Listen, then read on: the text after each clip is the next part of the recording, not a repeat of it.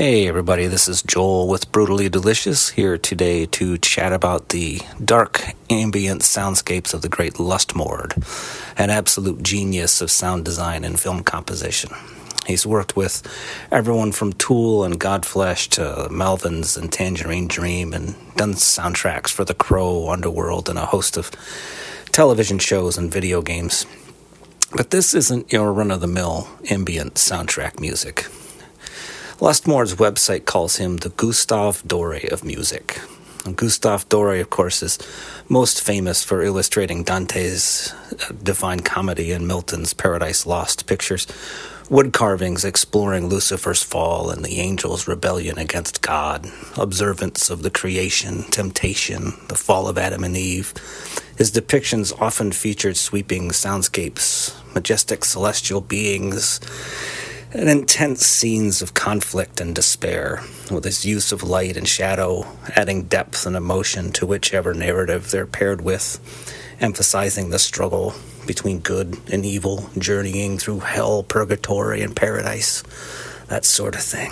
Doré's artwork shows up on album covers by metal bands like Anathema Rock, Legion of Doom, Asphyx, Emperor, and Candlemass, to name a few. So if you take the themes from Dante and Milton and throw in some black death and doom metal imagery. Then imagine someone committing all of it to film like a like a biblical epic fantasy adventure movie from the devil's point of view. The soundtrack to that film is what Lustmord's music sounds like.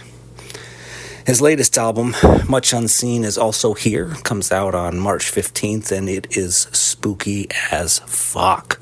Check out some of these song titles Behold a Voice as Thunder, Entrails of a God Machine, Invocation of the Nameless One, Their Souls Asunder, and Other Woes Are Yet to Come. The album is a nightmare, with each of its eight tracks playing integral roles in the story. It's meant to be a continuous listening experience, as the label writes,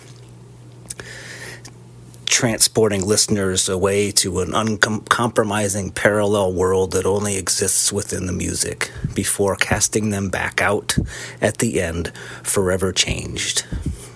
I think that is a well fitting explanation of circumstance in this case.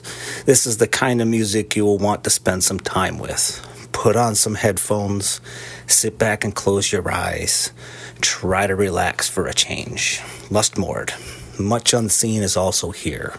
Highly recommended indeed.